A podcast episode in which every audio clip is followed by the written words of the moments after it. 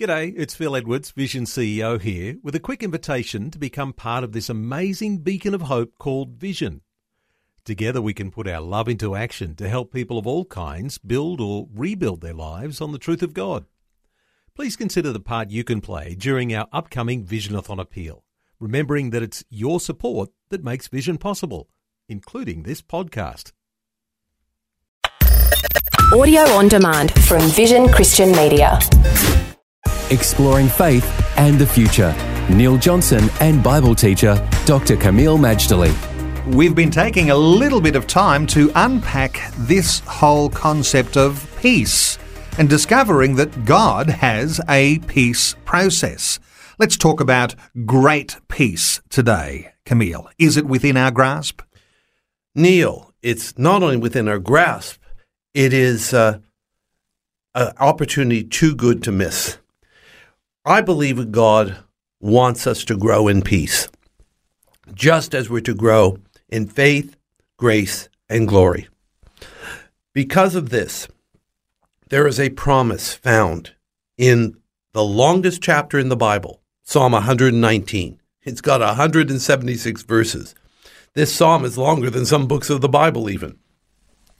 And in verse 165, bearing in mind this psalm 119 is about the Word of God.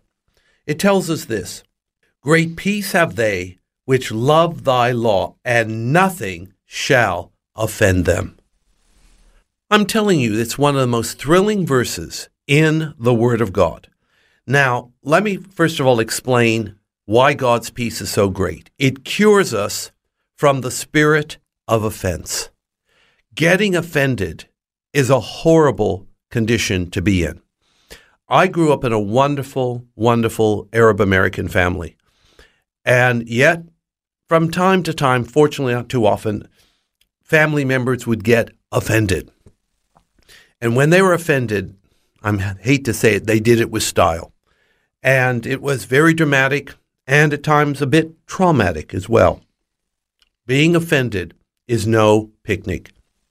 Basically, Neil, it's like walking on a pathway and then stumbling and falling and injuring yourself. Stumbling is a good adjective or synonym for being offended. Another way to describe it is building a Berlin Wall around yourself. Basically, you're imprisoning yourself as long as you hold on to the offense. Now, we live in a fallen, nasty world where there are people who are not very nice. But think of it this way obviously, when people are difficult and not nice, they've got an issue. Then they try to afflict you with their issue, hence they're offensive. If you take the bait and take offense, then guess what? Their issue has now been imparted to you, and it's your issue too. But there is a way around it, and it's two pronged. First of all, we need to forgive. This is Christianity 101 by the grace of God, say, God, I don't want this offense. I don't want to be imprisoned. I don't want to put my spiritual life on hold. So therefore, help me to forgive. And I do forgive John or Jill or Jack or Jane, whoever it may be. But the second thing is the Word of God. When you love the Word of God, it will cause you to grow. And the things that once offended you, you will outgrow them and they will offend you no more. Kameel, we want to often hold on to our offence. Uh, we feel as though being offended and being offensive can be an empowering thing for us. When we contrast that to the peace that comes, how much more significant is the peace than holding on to the offence? The peace of God is vastly more important, more wonderful than offense.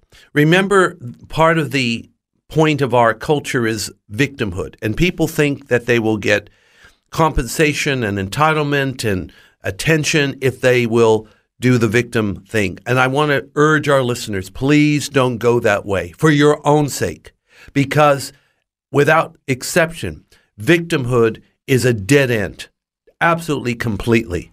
What we need is forgiveness, the Word of God in our life, and to go from a stance of being a victim to being a victor in the name of Jesus. Faith and the Future with Neil Johnson and Dr. Kameel Majdali from Teach All Nations. For more from Dr. Majdali, including books and DVDs on prophecy, Bible commentaries, plus today's and other episodes of Faith in the Future, go to vision.org.au. for taking time to listen to this audio on demand from Vision Christian Media. To find out more about us, go to vision.org.au.